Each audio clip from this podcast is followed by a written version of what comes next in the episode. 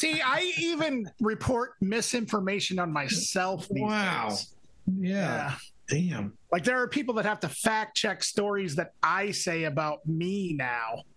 So that's that's how that's how my life has been. Oh, A whole like you know what what do they call that? A, a river of misinformation. Whoa. hmm I think it's Missi- Mississippi and for Miss. Sorry, misinformation hippie. M I S S I N F O R M A T I O N I S S S I P P I.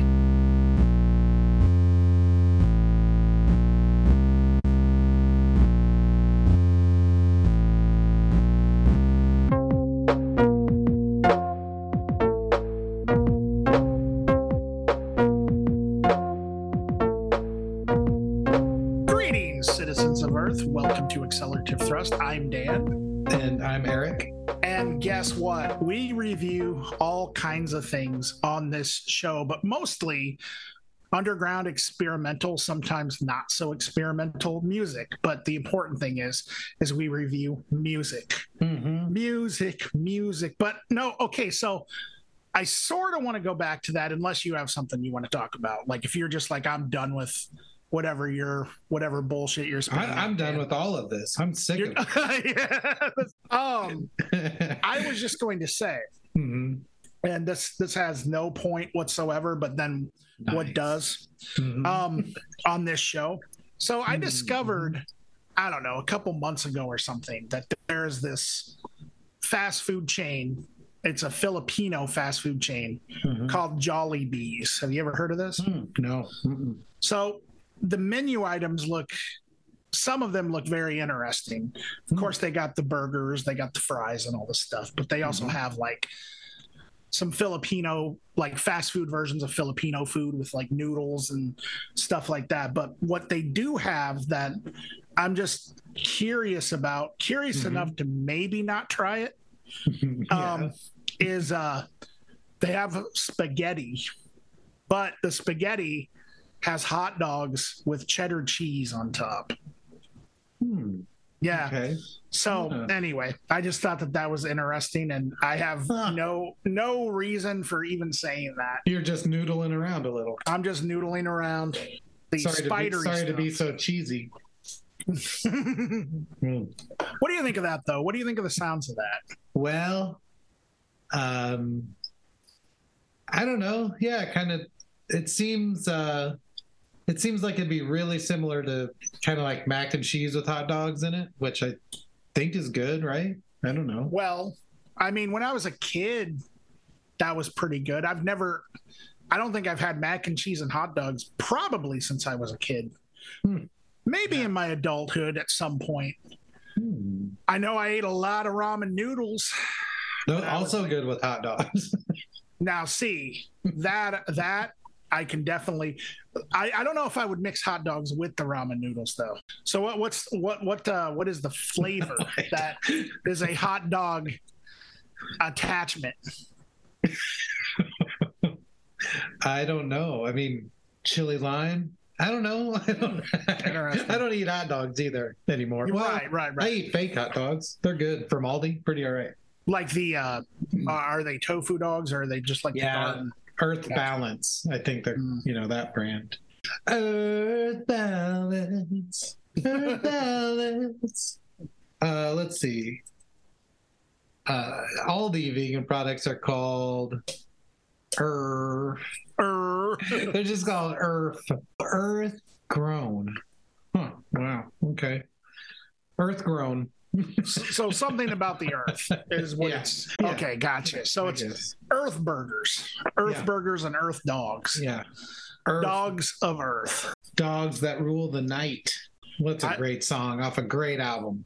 What uh, what album is that? Good God's Urge. Porno for Pyros. Oh, okay. All right. one. It's Sure. phenomenal. One of my Yeah. faves. That is a uh, that's one I haven't really heard uh, Mm. before. It's um I listened to the first porno for Pyros for a Mhm. little while, but that second one I just remember the um I do remember this the big single that was from that one, or I am not What as big as Pets. one? Hundred Waves. Tahitian Moon. Tahitian Moon. Yeah. Yeah, that's a really really solid song. Yeah. I mean, It's a yeah, great album. And the first one's okay, but I think comparatively, they're not even, it's not even like the same band. It's so much more interesting and really. well done. Yeah. I mean, the first one's fine for what it is, you know, just Mhm. kind of like Jane's light, Yeah, yeah, yeah. It, that is Pop. basically you know, like, I don't know. It's good. Yeah, that is Yeah. basically what it is. Yeah, for sure. Yeah, it, it- I was just having this conversation with a friend the other day about how Jane's Addiction was kind of the perfect um, transitional band from the uh, like glam rock Oh, Hair metal? sure. to alternative music or punk rock because all of that Sunset. Strip, all of that Hollywood stuff was still in Jane's Addiction. Yeah, and uh, they were featured on the soundtrack "Dudes," Mhm. uh, which almost made my list. Oh wait, it's a secret. Um, Oh, but that whole soundtrack from the movie "Dudes" by Penelope Spheeris, she made, Uh-huh. uh, is sort of transitional glam rock to grunge stuff. It's like a whole soundtrack of that weird moment in time. It's awesome. yeah. Wow. yeah. That's cool. Well, that would actually be a Yeah. perfect transition into I accidentally let, let the cat out of the bag. The faster pussy cat out of the the, bag. fa- the faster pussycat out of the bag. Mhm. Uh, but that is a perfect uh, transition into what the episode is about. yeah.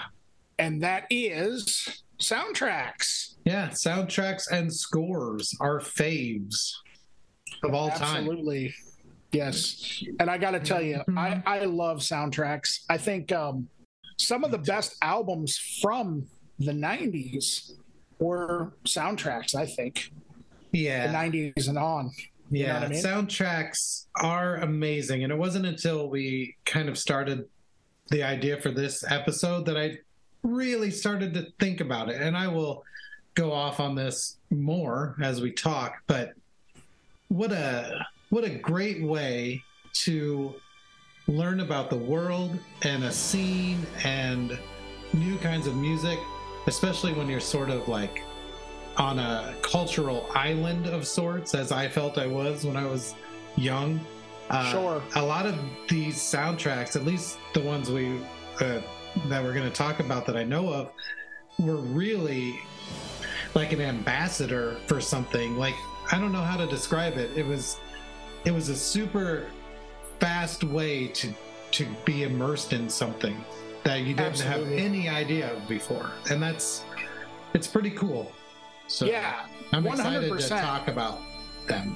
So Same here. And yeah, and the other thing that I think most of the soundtracks, at least that I picked, um, they really operate as like almost like the perfect mixtape in a lot of ways. yeah, You know what I mean? Like uh it's just yeah, man, something really, really great about yeah, soundtracks because there are even some of my favorite soundtracks are even like not necessarily movies that I completely dig, but Mhm. the soundtracks are just so good, you know? for sure. And then and then there's there's also some really amazing movies that may not have the best soundtracks, but because of like on the opposite end, some of the um movies that maybe are not very good, they're kind of revamped because of their soundtrack. Sure. Like or, the soundtrack can actually make or break a movie, I believe. yeah, or it can turn the combination into something that neither the film or the soundtrack could have accomplished on their own. It Absolutely. like becomes a whole new thing. So Absolutely. Yes. I'm sure we'll talk about how amazing they are as we talk about them. so you want me to go ahead and take the lead here Yeah, then? go for it. Okay, sounds good. I think the first one I'm gonna that I'm gonna talk about here.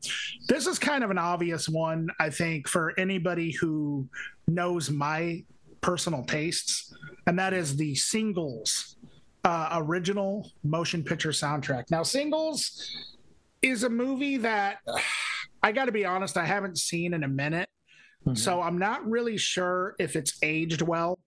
I remember kind of liking it when it came out, which I mean, we're talking about when I was 12 years old. I want to say that part of the reason, in fact, I know a big part of the reason why I liked it was just because it featured appearances in the movie from some of my favorite bands at the time. Pearl Jam was in it. Um, three members, Eddie Vedder, Jeff Ament, and Stone Gossard, uh, played um, in a band called a fictional band called Citizen Dick in the movie. Mm-hmm. Um, and uh, Matt Dillon, I believe, or is it Matt Dillon that was the yeah, Matt Dillon. Yep, Matt Yep. Dillon. He was the lead singer of that band.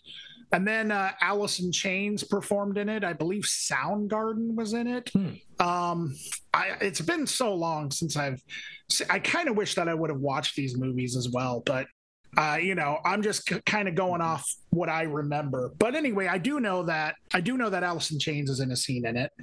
This soundtrack, in my opinion, just perfectly exemplifies what was going on at this time in the sort of mainstream alternative uh, music world, if you will. This is only a year after like Nevermind and 10. The album Dirt by Alice in Chains dropped around this time. This was like a year before Superunknown, but a year after Badmotorfinger, Screaming Trees was putting out stuff. I mean, all the bands that were on here, Mudhoney became you know, pretty popular around this time. Seattle was kind of like the new LA or whatever.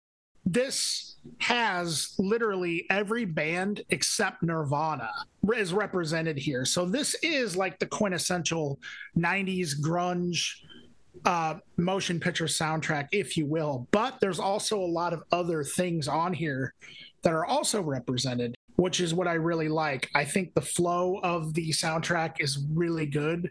Uh, we were just talking about, you know, the perfect mixtape. I mean, I think Mhm. this is perhaps the the best example of that uh, with a soundtrack. It starts off with Would, which is one of my hands down favorite Alice in Chains songs. Mhm. And I'm not I'm not even a huge in Chains fan. I'll say that right off the bat, which that might be a controversial take for some people. Um, but I just they never were really um, a band that I got into in the same way as Nirvana or Pearl Jam.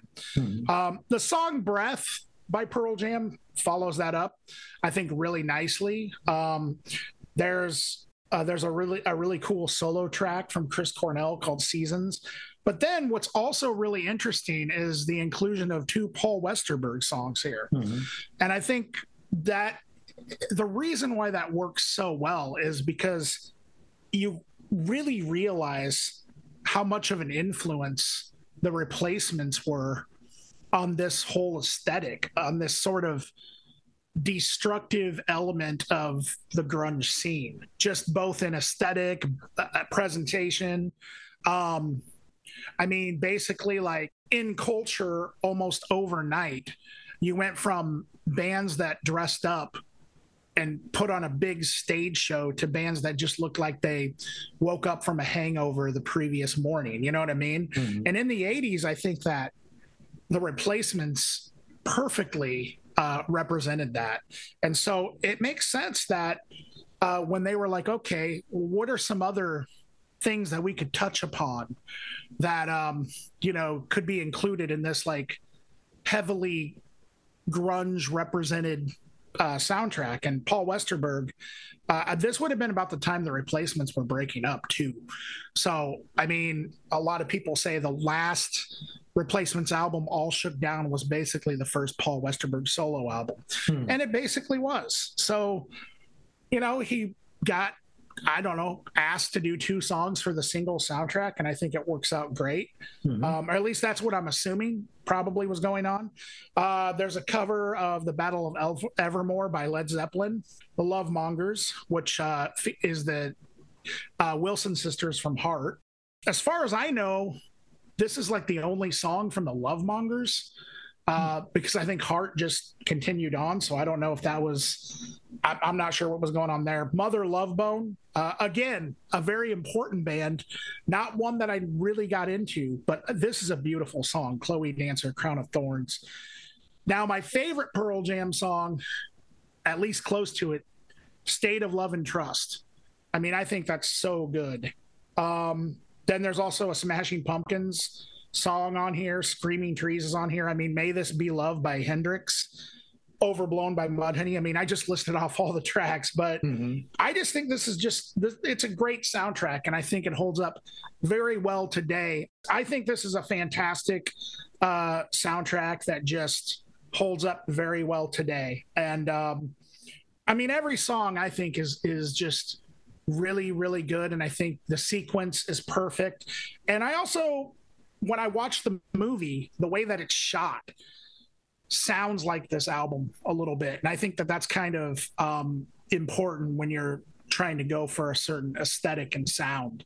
Because you know the visual elements especially in soundtracks are very important when you're considering the music whether it's the score or the soundtrack. Anyway uh, so what did you think of this Erik yeah, singles. Uh, you're not gonna believe this. I think uh, this was the first time I've listened all the way through this soundtrack. Oh, really? Yeah, I um, I wasn't very into grunge in 1992. Mm-hmm. I uh, sure I liked Nirvana, and um, I liked other things that were going on, like Chili Peppers and I don't know, Smashing Pumpkins and stuff. You know, regular whatever everyone else was listening to. But when I got really into the grunge stuff, I uh, I just didn't feel drawn to it. I don't know, but I knew most of the songs on here just from life, and uh, yeah, they're really good. I, that season song, like you said, really cool. Um, I don't know. It's funny when I listened to it, I didn't feel like I had missed out, which I probably should have felt that mm-hmm. way.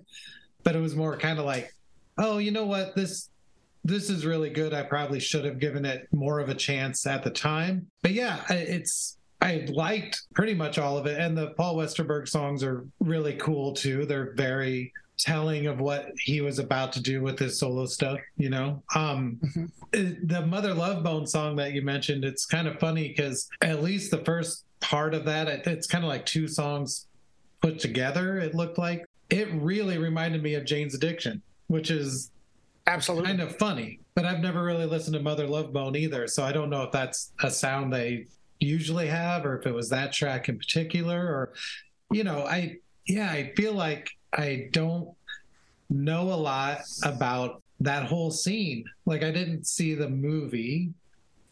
I don't know if I've ever seen the movie. like I don't know. I for whatever reason I used to be sort of um what's the word? A dick. No i used to be sort of uh not anti pop culture or whatever's popular but i didn't always latch on to the things that were popular either and i didn't really pursue them in a lot of ways. So i think this kind of for me fell through the cracks but i can see how important it is and how influential it is and how, as a time capsule, it's pretty much a perfect statement.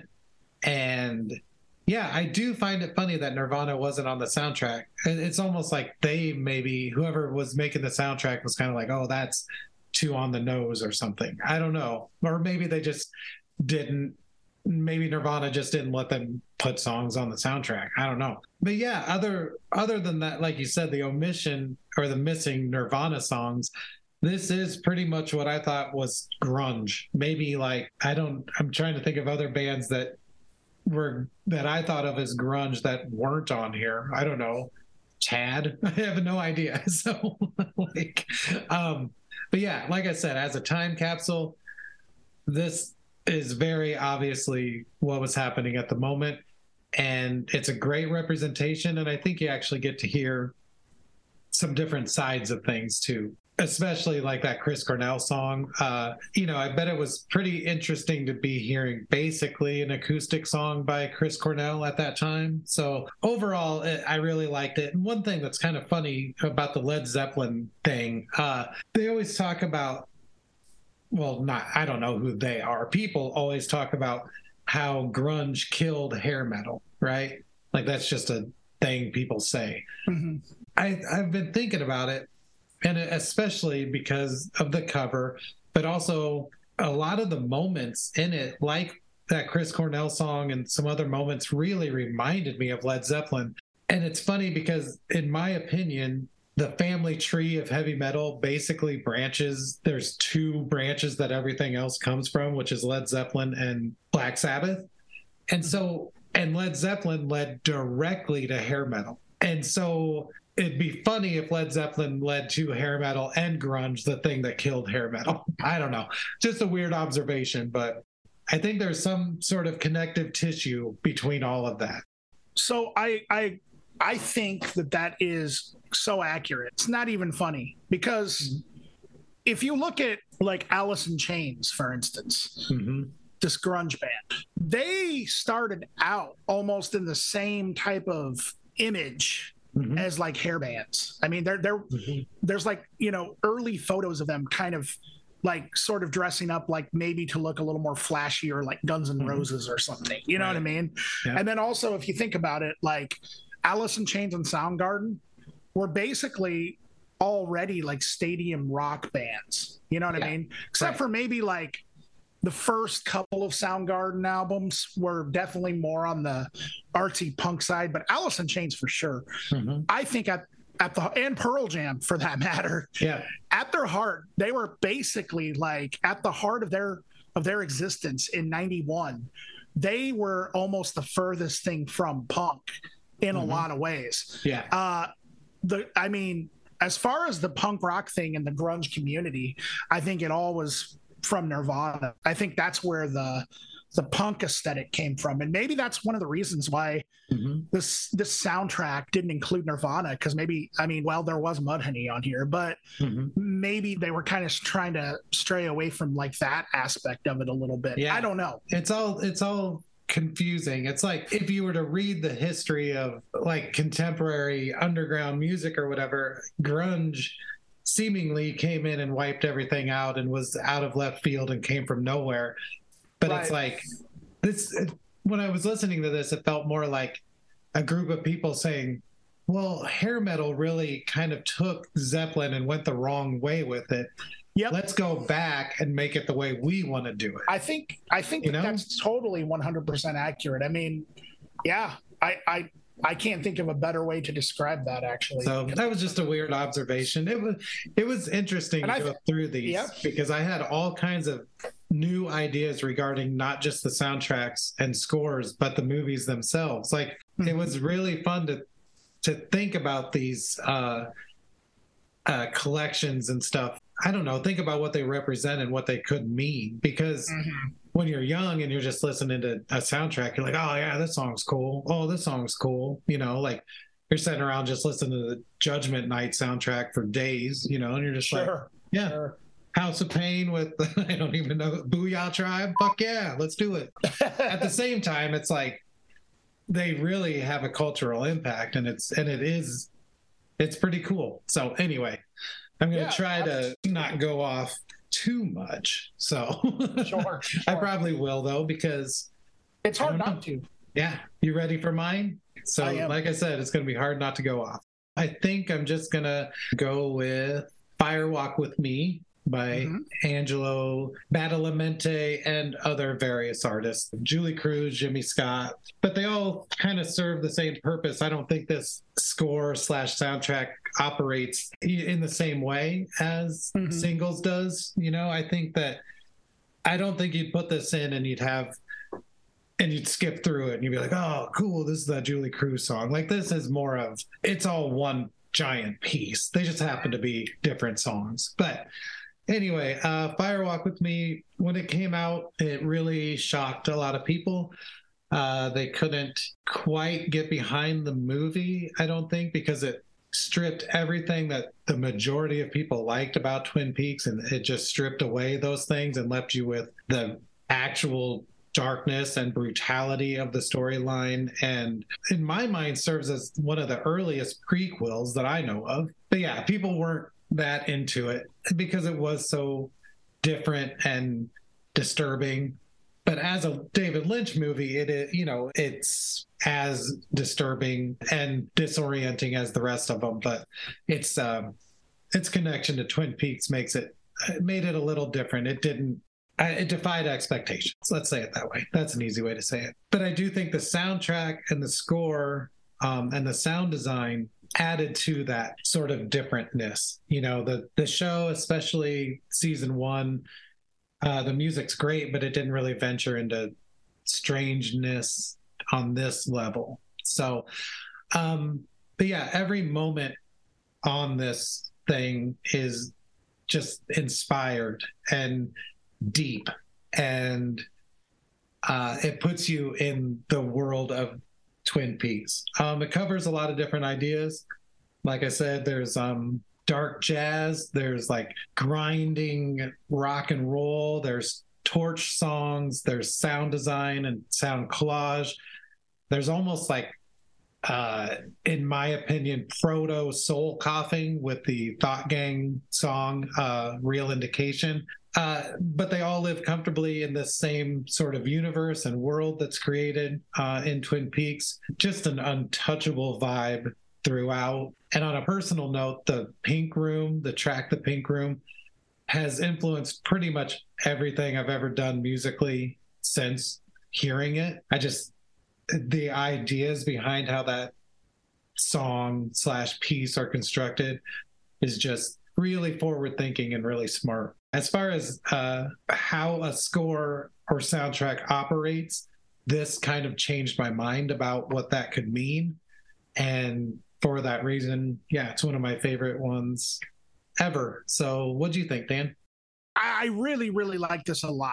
I really enjoyed listening to it. I've never heard, I've never actually listened to the Fire Walk with Me hmm. uh, soundtrack before. So, uh, however, I've seen the movie several times. And mm-hmm. like you said, it definitely was a whole different take on the Twin Peaks universe, I guess you could say, or it mm-hmm. definitely, like you said, uh, went in a different direction than what a lot of people sort of wanted it to be, I think. Uh, but I, I mean, I, I loved it. I thought it was a great movie. This soundtrack, I mean, it's, it's just a total vibe, uh, which is pretty much everything that Angelo Badalamenti, everything that that guy does is a mood. I mean, mm-hmm. there's like sort of these dark jazz lounge tracks, sort of. There's definitely some, I would say, kind of experimental yeah, I mean, sound collage. I can't think of a better way to describe it. it I mean, it sounds like Twin Peaks. I mean, that's mm-hmm. straight up. It it fits the the aesthetic down to a T. Which, I mean, it.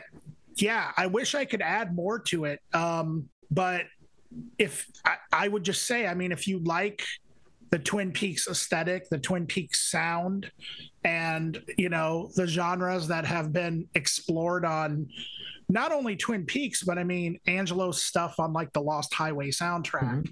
the music of the Twin Peaks TV show. It's it's just really great stuff. Some twangy, reverby stuff going on mm-hmm. that I mm-hmm. really like.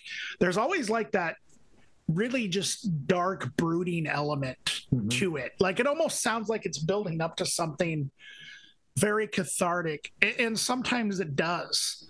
But it just one of the things that I've always liked about the compositions of Twin Peaks is that it just shows like it's almost like a beautiful nightmare. I know mm-hmm. that that's kind of a weird way to describe it, but it's like it it really does show that sometimes subtlety can be super frightening. Mm-hmm. you know if that makes For any sure. sense. It mm-hmm. really it because it's not scary in like a GG Allen type of way or some mm-hmm. something like that. You know, it's it's not very confrontational. It's more just like I almost feel like this music is almost like picking at your at your brain a little bit and kind of making you sort of it's it's picking you up and letting you float a little bit if yeah. that makes any sense for sure that's the feeling that i always get that's always the vibe i get nice. yeah absolutely loved it um always enjoyed Twin Peaks, and um, I like the shows and I like the music for sure. And also, this is also, I think, a perfect example of how the visual and the sonic elements are mm-hmm. Equally as important. Like, I don't think one mm-hmm. could really exist without the other. Like, I don't think you could have Twin Peaks without this kind of music. You know what I mean? For sure. It's just, yeah. it's perfect. It's a perfect harmony, I guess you could say. Are you ready for my second pick? Do it. Speaking of harmony, um, it turns out that two the my my next two picks, and we'll get to my third pick, obviously. One of them was written by Harmony Korine, and the other one was directed and written by Harmony Korine. This one was written by Harmony Korine and directed by Larry Clark, and that is the movie Kids, which came out in 1995. This is a, a, a really disturbing, kind of fucked up movie. Well, I wouldn't even say kind of. It's it's really fucked up. Um, with a perfect soundtrack. Um, most of the soundtrack is um, from the Folk Implosion, which is Lou Barlow's side project, or I don't even know if you could call it a side project because I think it seems to me like he was kind of doing it as his main thing for a while, maybe alongside Sebadoh in the 90s when Dinosaur was broken up. But uh, aside from all of that, the music on this I think is like a perfect example of like 90s skateboard thrift culture, which I feel like stylistically, that's exactly what the movie looked like in terms of, I don't know, you just, the, the scenes were pretty much filmed in like this gritty sort of way that depicted kids growing up in a really like rough environment but yet they embraced like the 90s like we had a we had a conversation i think maybe it was the last episode about how important beck's loser was Mhm. to 90s the 90s sort of culture. And how this sort of merging of like hip hop and sort of punk rock and like i don't know thrift store blues or something for lack of a better way to describe it i kind of feel like a lot of that, you know, folk implosion kind of fits into that a little bit as well.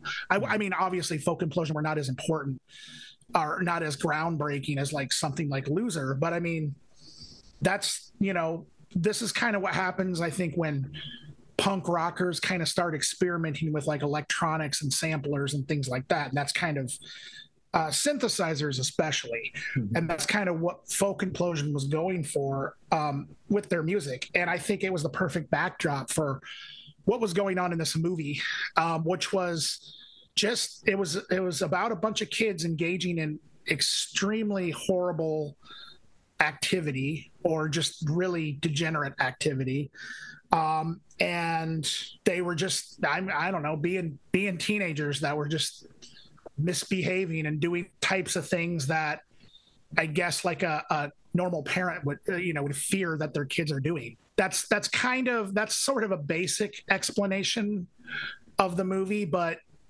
for some reason the backdrop of folk implosion uh, really worked very well with this. There's also um, couple of Daniel Johnston songs, which Daniel Johnston, of course, kind of outsiderish type stuff, you know, worked very well. Of course, there's the famous Casper scene in the movie.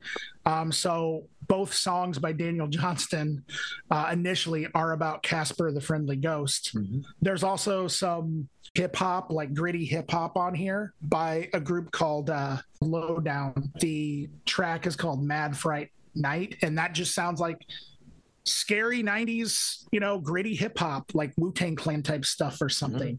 So there's all these folk implosion songs that are just really cool. There's also a track under the name Deluxe Folk Implosion, which is very punky and noisy. I just I remember the scene was at the very beginning after you know uh the uh main character Telly, you know, has sex with a girl and then just basically leaves and goes and robs this store with his friend. And that that song is playing in the background during that scene. And i think that that sets up the whole feeling of the movie. So i think it makes a lot of sense that that's the second track on the record. Mhm. so it's very early in the record as it's also very early in the movie. But yeah i think the music is is awesome. It's it's great to listen to. Most of it's instrumental um, I think the the perfect ending to this soundtrack is Slint's "Good Morning Captain." There's just something extremely fitting about that song. For one thing, um, Slint in general is pretty brooding and pretty like you know, kind of I don't know. It represents like the ending to this movie is uh, you know, I don't want to spoil it for anyone who might want to go watch it that hasn't seen it. I don't know. It kind of leaves you with like questions on what exactly what exactly happens. It leaves a lot of things up to the imagination and it's not necessarily comforting in any way whatsoever. So there's not a lot of closure like because you could think, well, okay, stuff happened this way possibly and that would be really bad or you know you can kind of make up your own sort of conclusions i feel. I don't know that's kind of how Slint sounds in a lot of ways. Mm-hmm. just really like not comfortable on like almost like by design you know? And i think that's the perfect inclusion for the closing track on this soundtrack because you're basically getting a bunch of like instrumental sort of DJ tracks, stuff that you might hear like on uh it's very reminiscent of like when the Beastie Boys were doing instrumental songs. Mm-hmm. Um that's kind of what a lot of this stuff reminds me of. There's also a Sebadoh song. And then there's this really like you know gritty dark sounding hip hop song and then before you know it it's Slint Good Morning Captain and you know a couple of Daniel Johnston songs which also sounds just a little strange. And, mm-hmm. you know, that's kind of how the movie is. It's very terrifying, very strange, and just not very comforting at all. And, um, yeah, I, I really, uh, I think that this soundtrack is fantastic. So, uh, what yeah. did you think, Erik? I forgot how much I listened to this soundtrack actually. When I started listening to it, I just I knew every every minute, every second of it, I it was like muscle memory. I, it, this was pretty much endlessly playing in my car for had to have been a, a little while, a couple months. Um, I think it's amazing. It sort of like legitimized the movie itself because Harmony Korine was pretty much just uh, a kid himself at this point. Uh, he had met Larry Clark, I think, at like a skate park or something. Larry Clark was impressed by Harmony Korine, and so they did this together. And um, when it came out, I think there was a big response to it, and deservedly so. But also, it kind of overshadowed, and this happens with not only Harmony Korine's work, but Larry Clark's work too the controversy sometimes overshadows how well it's actually done and how thought out it actually is. And I think that happens with kids all the time. It's like people remember a few specific scenes and see it as, you know, this really um, offensive and brutal film. But, you know, there's there's moments of calmness and reality. And I think um, I think that's really cool. And I think this music made the movie into into the full package that it is because they could have won a lot of different ways with the music here. And uh, harmony korine and larry clark have both used music in their movies that kind of directs you to feel a certain way about it. And that's great. But with kids i felt like what they did choose made more sense. It was overall kind of apathetic and drugged out and lazy. And this is the music I'm talking about, but also that was reflected in the characters and situations in the movie as well. Like there are really overtly cringy things that happen, but for the most part, uh, this is presented as reality, you know? And I think that's pretty interesting but yeah, I I at the time I honestly thought Folk Implosion was going to be like the new Beatles. I swear, like the songs are so cool and uh, have this like apathetic um, confidence to the whole thing, you know, and it it's infectious. Like it makes you feel cool just having heard it. So yeah, I love this soundtrack. I had never really known up until this point uh, that you know I'd never really known skateboarding to be associated with hip hop, and that's because I stopped skating during the '90s, and so it made it seem really current and like urban and like new. It was not associated with punk rock necessarily and in a culture that my understanding was almost purely associated with punk rock, you know? And so that made it really cool. I just think this movie was super smart and um, really just contemporary, just of the moment, like a snapshot in time. And I think uh, the music helped support those feelings and ideas and made it into more of a a movement than just a movie, I guess. And uh, yeah, I, I, I love it. I can't really say enough about it. So yeah, yep. good pick. Let's see. So my next choice, let's go with Repo Man. Okay, so Repo Man came out in 1984. It's directed by Alex Cox, I think. I should have written all this down. It is one of my favorite movies. I mean, on any given day, it might be my favorite movie. I might tell you it's my favorite movie, and it is one of them for sure. There are a lot of reasons it's one of my favorite movies, but the soundtrack is is a huge element of that. A lot of times, a soundtrack can be sort of an introduction to a world or a lifestyle or uh, even a frame of thought, like a way of thinking and viewing the world. Like, and like I said, if you grew up at a time pre-internet in Iowa, hearing stuff like what's on the Repo Man soundtrack is uh, not common. It's it's going to be kind of hard to find those things, and so the Repo Man soundtrack was my int- introduction to a lot of things. I mean, suicidal, fear, circle jerks. That the idea of hardcore basically in general. Um, I thought it was really cool that um, there's a song on there called "E Clavo y la Cruz" by the Plugz, which is one of the best songs, one of my favorite songs. And uh, the fact that this uh, had some songs that were in Spanish. Um, the Plugz also do a cover of Secret Agent Man in Spanish called Hombre Secreto, which is phenomenal. But yeah, so it had this like SoCal skate punk, like lowrider culture element to it. And anyone that knows me knows that I basically just listed my interests. Um, and so they all kind of came from this movie. And the movie itself is really fun. It's it is a science fiction movie because of how um, removed from our world it is. You know, like all the food is generic. It beer just says beer. You know, the a lot of the punks that Otto uh, runs around with basically look like they're out of um, like Mad Max or something. There's commentaries on, you know, culture and society, and um, it, I think it had to have been inspirational to a lot of people. Richard Linklater, I think the way he does a lot of um, dialogue and just filming people talking and being a little out there. You know, that happens all the time in this movie. Anyway, this isn't a review about the movie, it's about the soundtrack.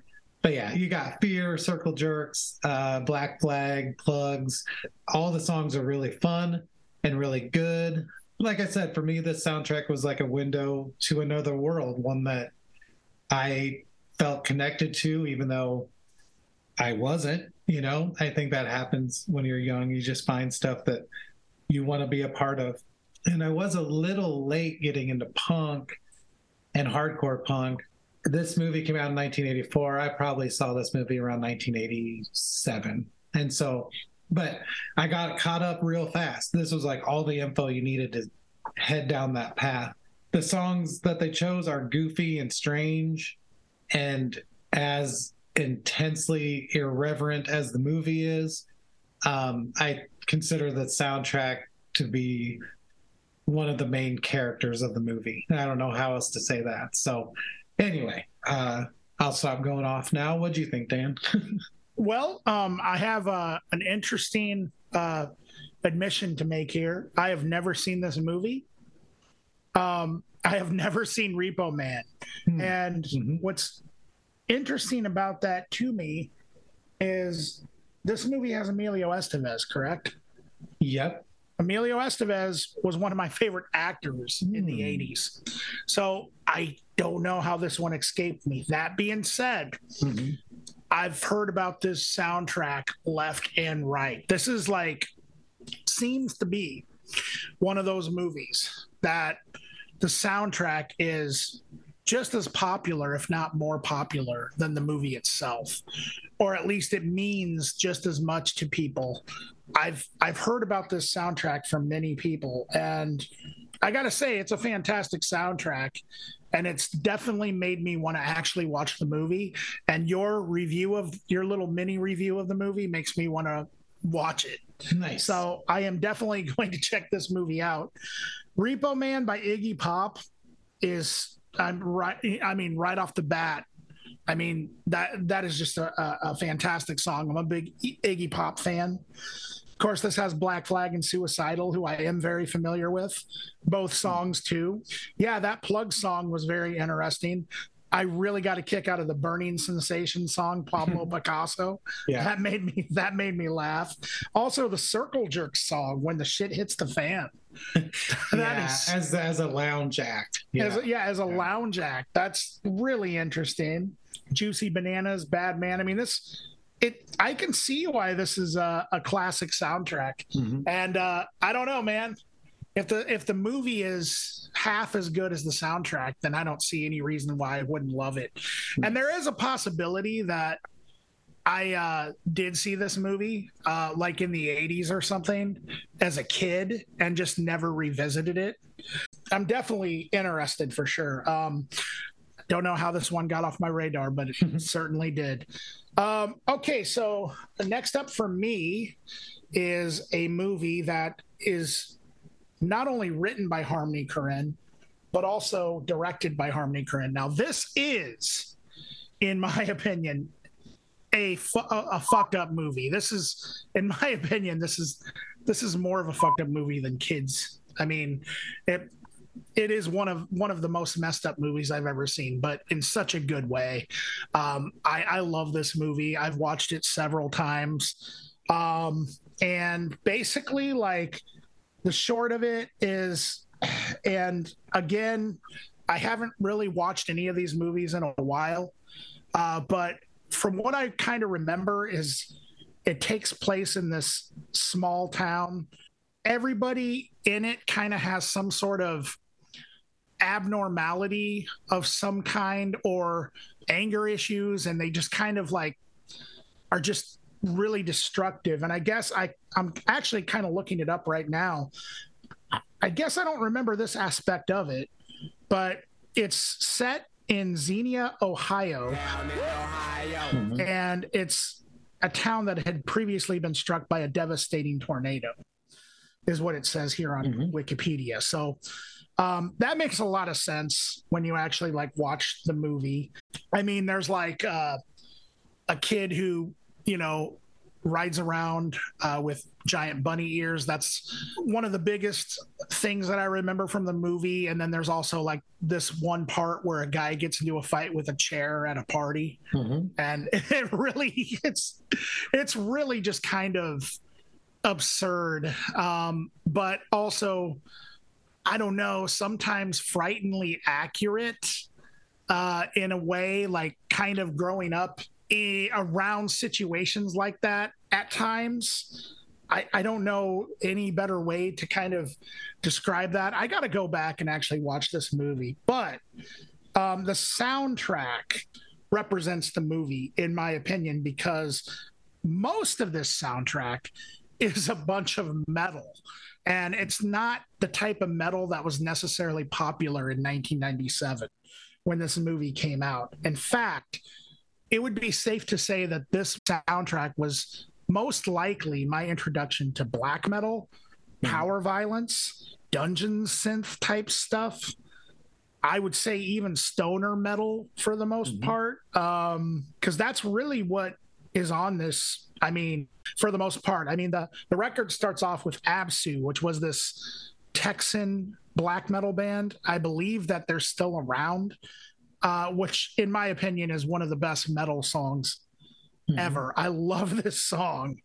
that the riff is so i mean just so heavy and then Eyehategod's on here the electric hellfire club bethlehem which for those of you who don't know bethlehem one of the most just outrageous black metal bands as far as sound burzum's on here even bathory which bathory is i would say the first like three bathory albums are some of my favorite metal music that I've ever heard. Sleep is on here.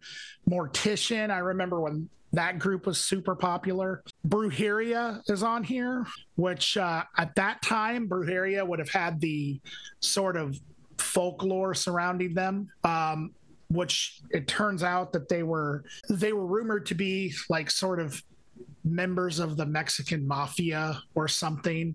Uh, but it turned out they they were just like members of Fear Factory and um, other bands. I think that um, were kind of playing in disguise. But yeah, I mean, there's music from this soundtrack plays throughout the movie and scenes that at first glance when watching this movie it it almost doesn't make sense that this is the soundtrack that was chosen for it. But then when you start to put things together and you start to realize the combination of what was actually kind of being expressed in the film, for lack of a better way to say it, and uh, what was the situations that people found themselves in throughout the movie. Um, and again, a lot of this description is kind of coming off memory it really provides like sort of this insanity that this movie encaps- encapsulates. But that being said, just like kids, there there is kind of some moments of, you know, calmness and mm-hmm. it that's kind of I kind of noticed that that kind of seems to be Harmony Korine's thing. I think mm-hmm. a lot of the stuff that he he likes to kind of show the visual side of things to be maybe a lot more interesting or a lot more um like he's got a certain aesthetic that he he applies to things visually, but then when it comes to actual the actual um, reality of situations that are actually being expressed, it's kind of almost like I don't know. It feels like you grew up in the town, you know, mm-hmm. and that's it, that's also perfectly executed with kids as well. But yeah, this is one of my favorite soundtracks of all time. It definitely introduced me to extreme metal music. It, it's really, you know, interesting that this soundtrack came out in 97 when at that point maybe the heaviest thing i had listened to was Korn mm-hmm. you know uh, they're really black metal wasn't as I guess like both stylized and as uh, as popular as as it is now. And so this was a very I think kind of a bold choice for like the type of you know musical backdrop that he wanted for this movie. And it ended up totally making sense to me in the end and introduced me to a lot of really cool stuff as well. So yeah, I, I really appreciated that that this existed. Yeah, uh, I can't really say much more about it. Um, I think that if you haven't seen Gummo or Kids for that matter, I think I kind of put those two movies in a category that everybody should see at least once in their lives. That's my opinion. Uh, but mm-hmm. yeah, uh, what did you think of this, Erik? Uh, yeah, this pretty much blew my mind in 1997, 98 when I first saw the movie and heard the music. I had heard some things that were kind of similar to this, I guess, by that point. Um, I had the Dopesick album by Eyehategod, and I had heard Saint Vitus long before that, but I didn't have any there was no relationship between those things. You know, I was like, well, Eyehategod. I don't know. It's just really slow and the guy screams and it's kind of like clutch. You know what I mean? Like it yeah. had a, a swampy element to it. And like St. Vitus was just kind of like slightly slower Black Sabbath, but at a time where Black Sabbath was still making music, so it was it wasn't yeah. it was different than like say Sleep or something where it was kind of um re imagining something from the past, you know. But anyway, Gummo blew my mind in a lot of ways. I think when I was young, and I, I think this is probably how a lot of people are, um, the more off putting and offensive something was, the more I felt like I should latch onto it because it somehow made me more interesting. You know what I mean? Sure. Um, and so I think my, when I first saw Gummo, that was sort of how I viewed it. Was just like this funny, uh, offensive, terrible thing.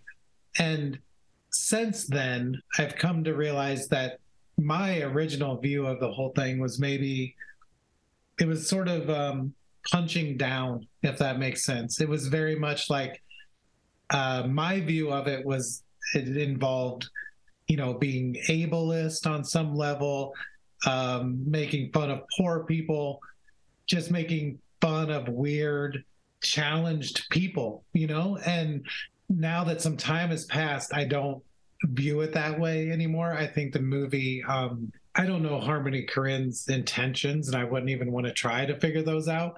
But I do think that um, with this movie, he was trying to show some humanity in those situations as well, which gets kind of lost. But again, I'm reviewing the movie and not the soundtrack. But I do think it's important to see it that way because even though there are tracks on here that are outsiderish in nature, like the Destroy All Monsters track, it's really a messed up song. Um, mm-hmm.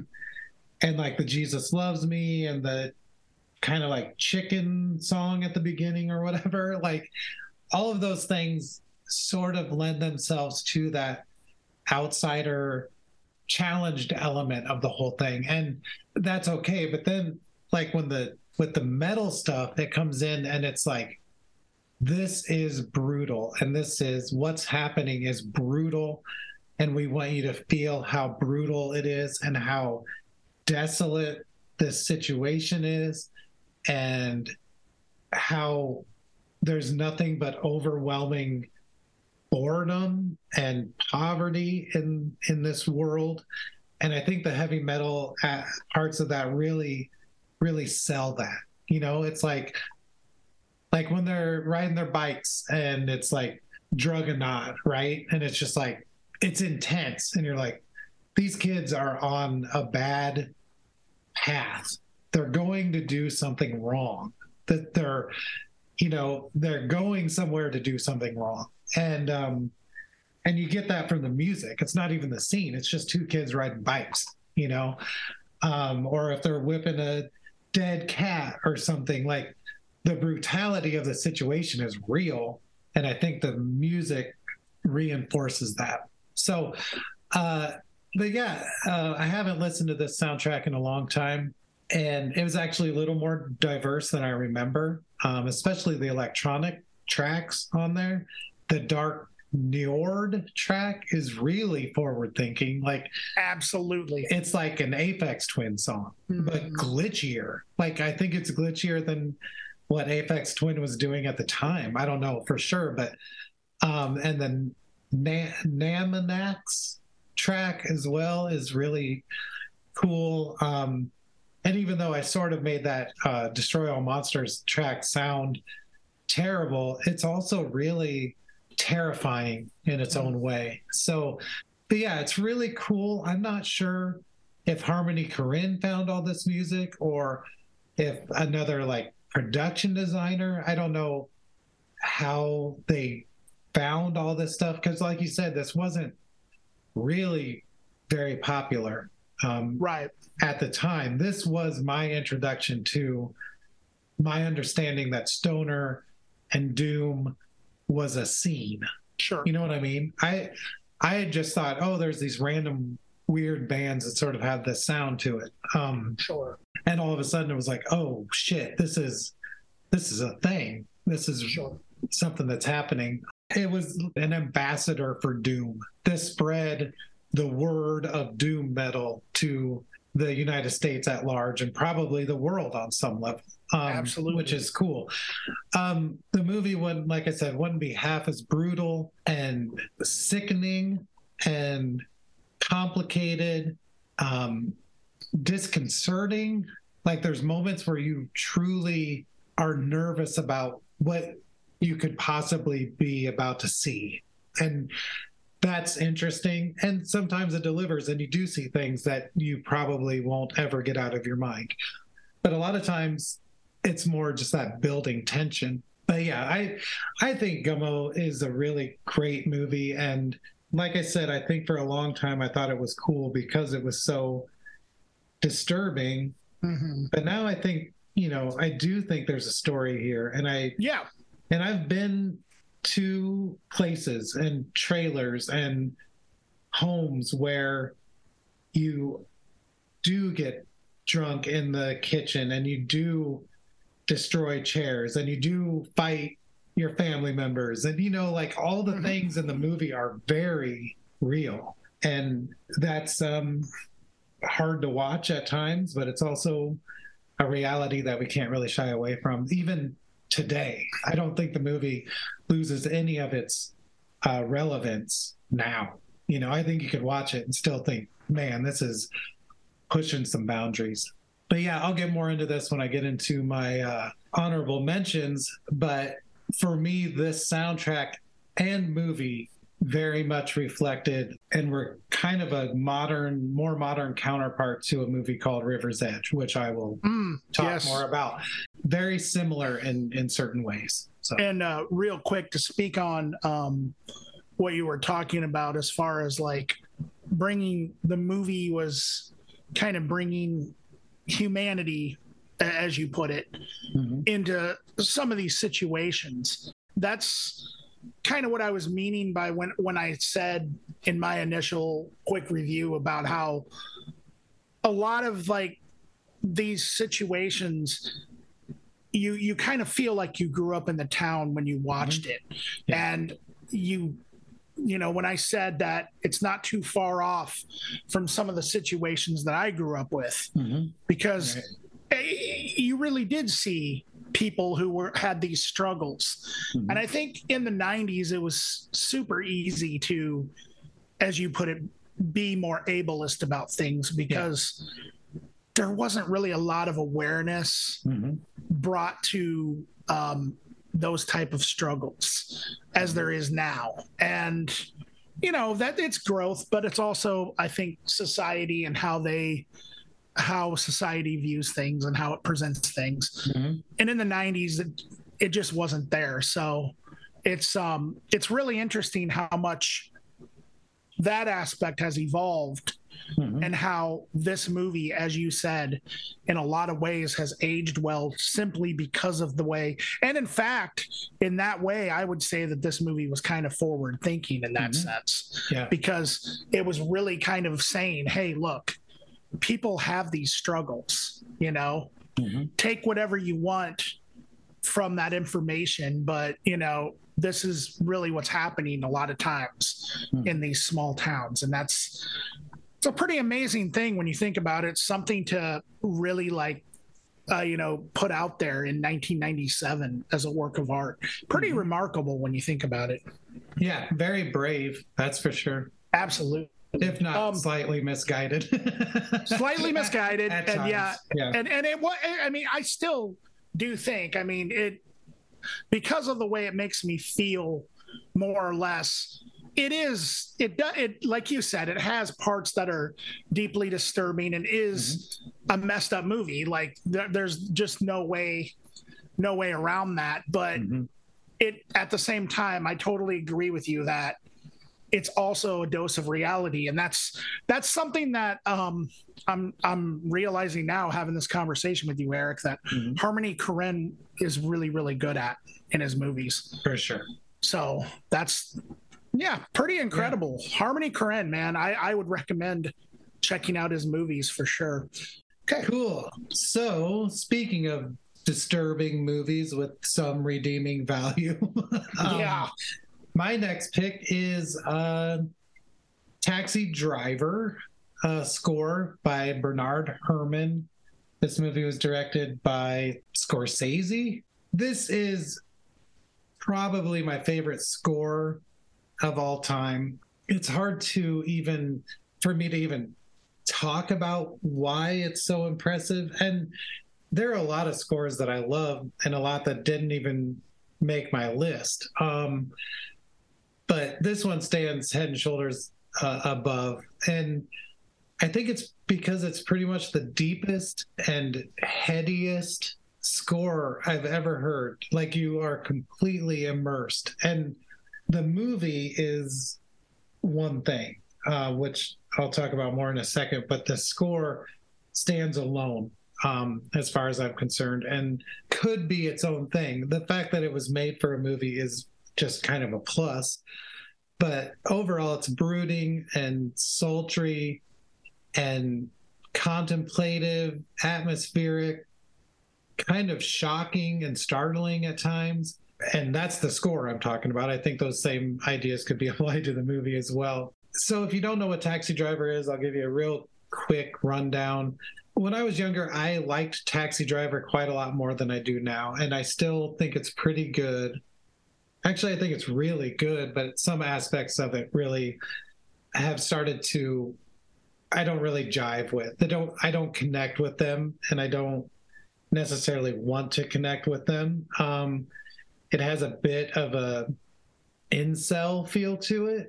I just personally don't really um, connect with or relate to um, the violence and sort of um, the obsessive nature of stalking someone and just things like that. I don't really enjoy seeing those things. So, but with that being said, Taxi Driver is a classic, amazing performances by everyone, obviously. De Niro and um, Harvey Keitel and Jodie Foster. It is really a, a beautiful looking movie. It's atmospheric and uh, disorienting in how slowly it moves and then quickly terrifies you. Uh, yeah, it's a cool movie. Um, but yeah, Travis Bickle is a guy. Uh, he drives taxi late at night because he can't sleep, and he becomes obsessed with well, two people really, uh, underage prostitute and uh, a lady that works at a bank, I think, or the newspaper or something, a professional. Um, slowly loses his mind, and uh, violence ensues. So, with that being said, an interesting element to this that I never pieced together until I was listening to it this time around. Um, well, I'll get back to that in just a second. But overall, the music is pretty traditionally based in like orchestral score ideas, a lot of um, just super normal classical score type elements, but then there's some other really strange diversions and and movements. Um, instrumentally, uh, saxophone, vibraphone, electric piano, jazz drums, uh, upright bass. So overall, pretty jazzy. Um, but then other instrumentation gets kind of crazy. There's sounds that in contemporary sort of indie music or whatever are pretty commonplace, but at the time hadn't really been heard except maybe in pet sounds. But yeah, back to the interesting thing I noticed. Um, this also has a lot of marching snare and bass drum and bugle and sounds like that. And they pretty much permeate the whole score. And I never really put that together that maybe, and this might be something common that everyone knows about or thinks about, but for me, I never really thought about the subtext of uh, Travis Bickle probably being a vet, like a Vietnam vet, and the PTSD element of this story, and how that militaristic music sort of keeps bubbling up to the surface of these pieces.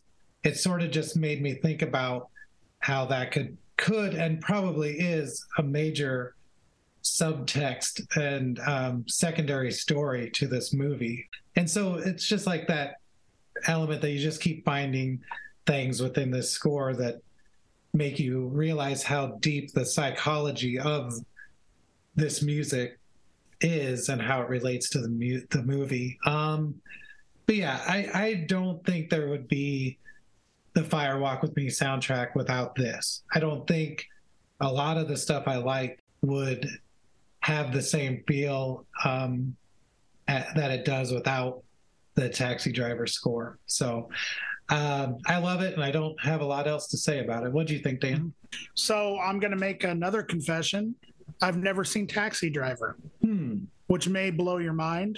Um, again, this is another movie that um, I've heard a lot about. Um, that being said, I loved this score. Mhm. Um, all the same things. Um, I don't really have much to add to the conversation. Um, jazzy, a lot of, as you said, there was definitely a heavy marching drum element to it. Uh, definitely some really cool noises, upright bass. You know, parts of it kind of gave me uh, like a Tom Waits kind of feeling. Mhm. Like, I don't think it would have been too bizarre to hear Tom Waits coming in, you know, on one of the songs Yeah. at times. Or like the song Evidence by Faith No More, you know, kind of that sort of almost like detective music feeling Sure, or something right. in a way. Yeah. And, um, but that's interesting that uh, he was a vet because Mm-hmm. I could totally see how that is this type of music and that approach could play an integral part of the story. I I really liked it. I think I would not be surprised if some of the more orchestral groups like Tristeza or or God even like Godspeed Hmm. Sure. Mm-hmm. have been influenced by this score. You know, because there's there's some elements that is almost like proto that proto Yeah. like indie instrumental orchestral stuff, whatever you want to label that stuff. Uh, but I also think it's obvious to me that Twin Peaks is a huge influence on that stuff. Mhm.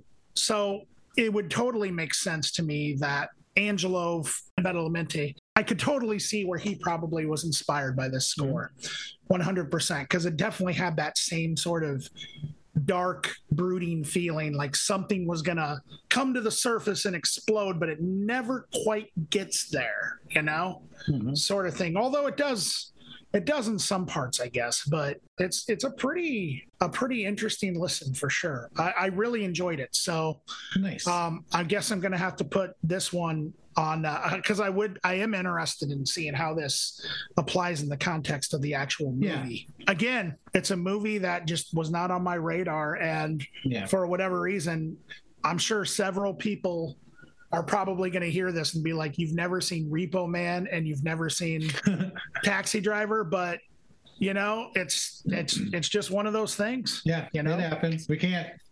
We can't take in every single thing that exists. No, Impossible. absolutely, and and, I, and I'm sure that um, I'm going to get to them, you know, at some point in my life. Sure. You know, so Well, luckily we have forever. So we have forever. I mean, until we don't. yeah.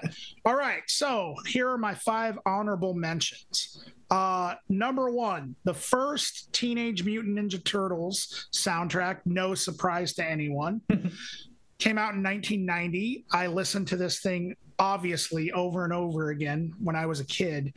Uh, yes, most of it is kind of you know a little a little cheesy i'm not gonna lie i mean it does have this is what we do by mc hammer that was kind of the big hit uh, Spin That Wheel, Hi Tek 3, which I legitimately love. Turtle Power by Partners in Crime. I, I feel like a lot of these, because this was kind of around the time that the New Jack Swing thing was Hmm. kind of going on. You know what I mean? I feel like some of these were just like studio, made up in the studios. Mhm. Like, I, like I'd never heard of Partners in Crime. I don't know. They may have put out an album. 9.95 by Spunkadelic. But what I really like on this is there's actually some orchestral pieces like Shredder's Suite and Ninja Thieves by John Duprez, Splinter's Tale 1 and Splinter's Tale 2, Subway Attack slash Foot Clan, and Shredder's Big Entran- Entrance slash Crime Empire, which both I would almost say would qualify in the same realm of like the Taxi Driver soundtrack. Maybe not that, well, definitely not that brilliant, but still some really, really great music, you know? Mhm. So I don't know. That's, and then also, uh, uh, kind of a another honorable mention here. Ninja Turtles 2: Secret of the Ooze had Ninja Rap by Vanilla Ice. I don't Mhm. care. I love it. my second honorable mention, Lost Highway, Angelo Badalamenti. So many great tracks on here. This almost made my top 3 mm-hmm. uh, I'm Deranged by David Bowie, The Perfect Drug by Nine Inch Nails. One of my favorite Smashing Pumpkins song, Eye. Mm-hmm. Uh, this Magic Moment by Lou Reed, Apple oh, of Sodom beautiful. by Marilyn Manson. I Put a mm-hmm. Spell on You by Manson. It's got Rammstein. Mm-hmm. Uh, some, this is kind of the sort of like the beginnings of Trent Reznor doing his instrumental score type stuff. Mm-hmm. But all the stuff from Angelo Badalamenti on here is just as haunting and just as beautiful as Twin Peaks Fire Walk mm-hmm. with Me. Highly recommended. I love this soundtrack. Number three is the Not Another Teen Movie soundtrack. Not a movie that I'm particularly interested in, but what I do like about this is it uh, features a bunch of bands from this time period.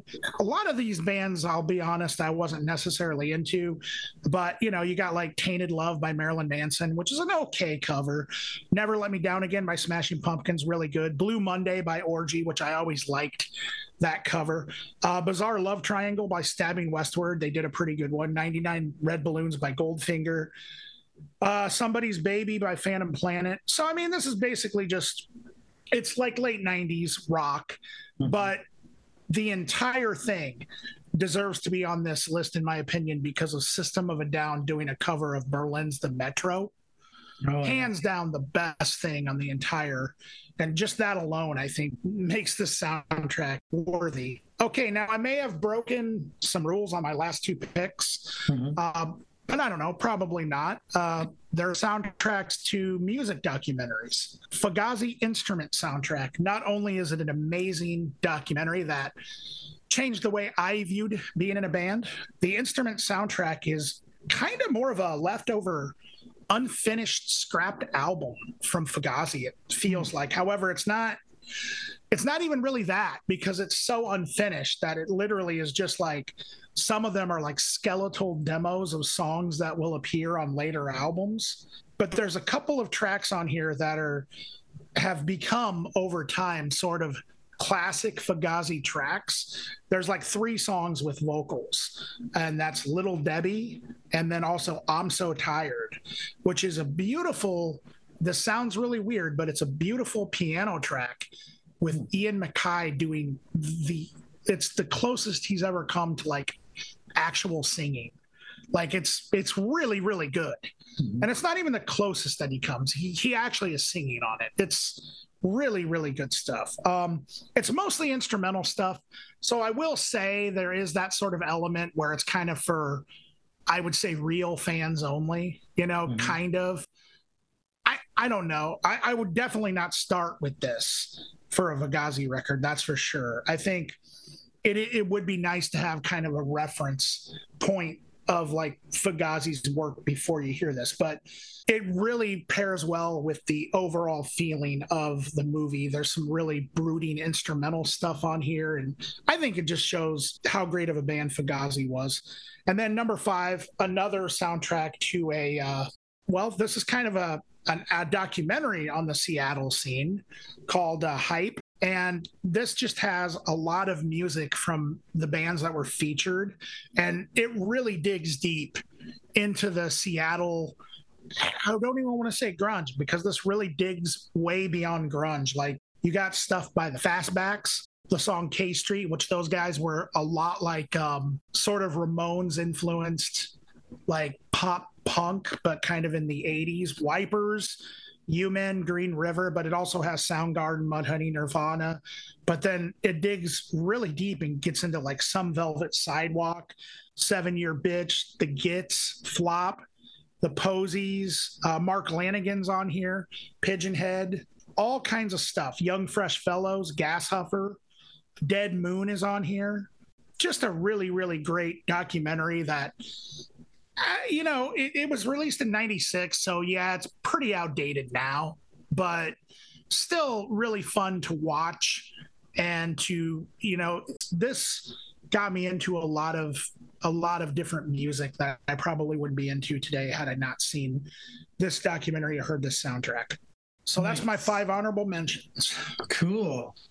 All right, I'll go through mine real quick. Uh, first and foremost, uh, this one just barely didn't make my top three. And honestly, after I told you, Dan, what my top three were, I I kind of wanted to change this one to one of the top three. Anyway, it is the River's Edge soundtrack. Um, and also the score by Jürgen Knieper. It's not included on the soundtrack, but I just wanted to mention that the score is amazing as well. Um, River's Edge is probably one of my favorite movies. I mean, it is one of my favorite movies ever. Uh, for whatever reason, I'm way into um, rebellious youth movies, uh, always have been. So a lot of uh, different movie scores or, or soundtracks almost made my list. And because of what they are, and they're all kind of in that sort of same sort of movies, I guess, like uh, Suburbia or Thrashing, Over the Edge, like, you know, just kids in rebellion. But none of them really stack up against River's Edge. It is, while Gummo might be a little more overt and uh, brutal in its own way, River's Edge is terrifying in uh, how apathetic the kids are in the movie. Um, it is even slower and more uh, pensive than Gummo.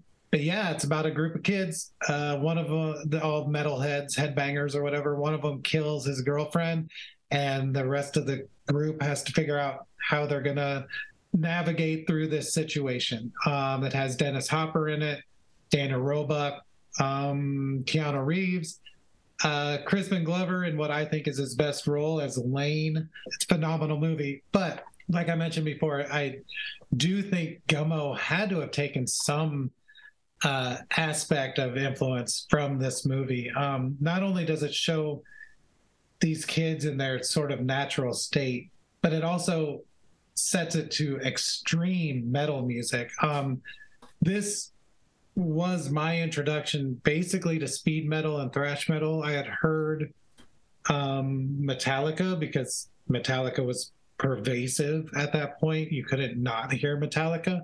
But this is what got me from hair metal into speed metal and thrash was hearing this record. And uh, the movie and the soundtrack had a hu- huge influence on all kinds of people. Phenomenal movie uh, a little off-putting uh, at times for sure, but super good. Next one is the Clockwork Orange score mm-hmm. slash soundtrack uh, by Wendy Carlos. I won't go into this too much. Uh, it's Wendy Carlos doing classical pieces on the synthesizer. There's a couple of other sort of songs within it. This one uh, it means a lot to me because uh, it's a record I used to get from the Musser Public Library. I go into more detail about that on the episode about Sean's records. But yeah, you're not going to do much better than this. Although I will say this one just barely beat out The Shining. Um, mm. Also a Kubrick movie, also Wendy Carlos doing the score. Just phenomenal. Anyway, uh, the next one is uh, the Pump Up the Volume soundtrack from 1990, uh, starring Christian Slater. He runs a uh, pirate radio station out of his house. He's very cool, very cool guy. Um, but anyway, like with most of my picks, this was my introduction to things, and that's why it, I hold them in high regards. Uh, whereas Repo Man kind of got me into punk rock, River's Edge got me into thrash. Pump Up the Volume, for the most part, really did introduce me to what would become alternative or indie music or whatever. And it was sort of pre-grunge. So you didn't have those like singles is uh you know a, a later thing even though it's maybe just one or two years later. Uh, i feel like uh, pump up the volume was trying to scrape up whatever weird interesting music they could and make a scene out of it which is interesting. Uh but yeah, you have your Wave of Mutilation, the good version uh, is what I call it, uh, by the Pixies. I'm not sure if I had heard the Pixies before this or not, uh, but could easily be my introduction to the Pixies, my introduction to uh, the Descendents. Uh, the song Kick Out the Jams is covered by Bad Brains and Henry Rollins. I didn't know about MC5 before that. Uh, Sonic Youth, I don't think I had heard before this soundtrack. So uh, there's a cover of Everybody Knows by Concrete Blonde. I don't think I knew who Leonard Cohen was, you know? Mhm. So uh, really just a big influence on me, I guess, personally. Uh, the next one is. Um, That's a great pick, by the way. It's I don't know about the movie. I haven't seen it in years. I assume it's probably bad, but the Mhm. soundtrack's pretty good. Um, Yeah. The next one is "It Follows" uh, by Disasterpeace, who I've never listened to before or after the "It Follows" score, but um, it blew me away. I went I went to the movies to see "It Follows." It's a really cool movie. It's like a it's a horror movie, but it's sort of like a new slow burn type horror movie and the score is just crazy and i had not heard much music like that and i definitely had not heard it as the score to a movie it doesn't really follow any sort of song structure or patterns or repeating themes. It's more just experimental sound design and real synthed out synth wave stuff. And for you know coming out in 2014 that stuff was actually kind of forward thinking. So uh, my last choice is um, the virgin suicides score by air uh, came out in 2000 virgin suicides was directed by sofia coppola i believe. Um, it's great. It, it really made me rethink what a score was. Um, there are reoccurring themes like a standard score but every track has its own mood. Um, and I, what I really like about it is, I mean, among other things, Air uh, comes into this uh, in a way different way. I'm not sure if the follow up to Moon Safari had come out before this or not, but compared to Moon Safari, this is so different. Um, this is more like rock. This is synth rock, um, like uh, "Wish You Were Here," Pink Floyd, like guitar solos, big synthesizers, but there's a lot of really subtle things happening too. It's just as far as scores go, just really cool. Um, hmm and yeah, I guess that's my honorable mention list.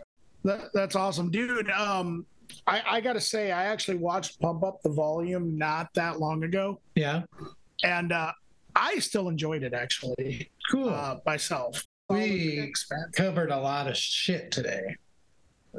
we really did. That was a, a Yeah. information heavy episode. I don't think we were funny at all. hardly, um, hardly at all. I mean, I didn't find us funny. I, I mean, I never do, but Right, right. uh, but yeah, no, we packed a lot into this short amount of time. So uh, I don't know. Maybe it should have been two episodes so we could bullshit and and be funnier. yeah, maybe. But hey, what do you? oh well. we can be we can be funny now. Mm, uh, nope. Okay, I feel you. There's like a there's a certain time limit for being funny, and it kind of Yeah. expires eventually. You know what I mean? Yep. So And there it goes. definitely one of those things for sure. We'll be funny next. time, definitely one of those times. Yeah, we'll be funny next time. We promise. Hey, we Yeah. got uh we got like we're going to be coming up on our 100th episode soon, so like Pretty soon. We got to be funny on that one. Oh yeah. A Yeah. hundred We're gonna- times funnier. We're going to be hilarious. We're going to be so funny that you're going to cry when you hear us. You're going to be crying, you're going to be laughing, you're going to be jumping around and telling your friends about it. Wow. Yeah, you might even throw a bunch Yeah. of silverware in the uh, microwave and blow up your kitchen. You're so Gonna- yeah, you're gonna, you're gonna, you're gonna, yeah, things are gonna catch on fire. It's gonna be great. You're gonna burn down your school. Let's Beautiful just thing. talk about all the, the cool things that happened. all the things, all the things that we movies. wanted. Oh, uh, I was actually so your first pick over the Hmm. edge was it River's Edge. Yeah. River's Edge? Okay, yeah, all Mhm. right.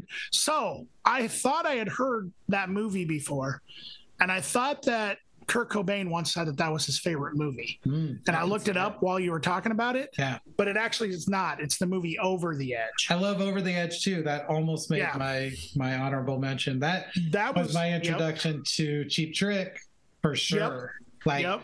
Surrender, it, it's one of one of my favorite songs. Again, if you ask me on a certain day, I would say it's my favorite song. But Over the Edge is cool. Like Cars are on it. Um, Mhm. I don't know who else. Alice Cooper, maybe. Alice Uh, Cooper. Yep. Generation Landslide. No, that's on Dogtown and Z Boys, which almost also made my list. So I had a hard yeah, time. Yeah, there were a few. yeah. Same here. I had like I could have just picked my like, top five favorite uh, David Lynch scores. You know, yeah, absolutely. is amazing. Yeah, I had like um Mallrats. That was a Mm, soundtrack I mhm. listened to all the time. Uh, yeah, Wayne's World. That was a soundtrack Hmm. I listened to all the time. Although I'm not sure if that one aged aged as well. But uh, yeah, there know. there were so many of them. So many of them. wow. uh, but well, yeah. we'll have to revisit it then. We'll do it again. We will have to. Maybe we can do a part two or something Nice. at some point. So yeah, we learned about fast food today, and that's pretty much that. That was the goal of the episode, right? Yeah. Welcome Yep, to the Wiener fast. Schnitzel. Can I take your order, please? I've never actually been to a wiener Me schnitzel. neither. I only know it from Pump Up the Volume. Yes. Oh, that's right. It was in that movie too. Yeah. Yeah. It's also in Dumb and Dumber. I remember Oh, really? Wow. he ordered a big hot dog for the dog in that dog van Oh man. in the beginning. Yeah, sounds good, doesn't it? Um, But only in spaghetti. Yeah, in spaghetti, they, they got to chop it up. Anyway, thank you for listening, everyone. Wow. All right. Yeah. All right, y'all have Go watch one all now. these movies. I mean, Yes. What else, what else do you have to do?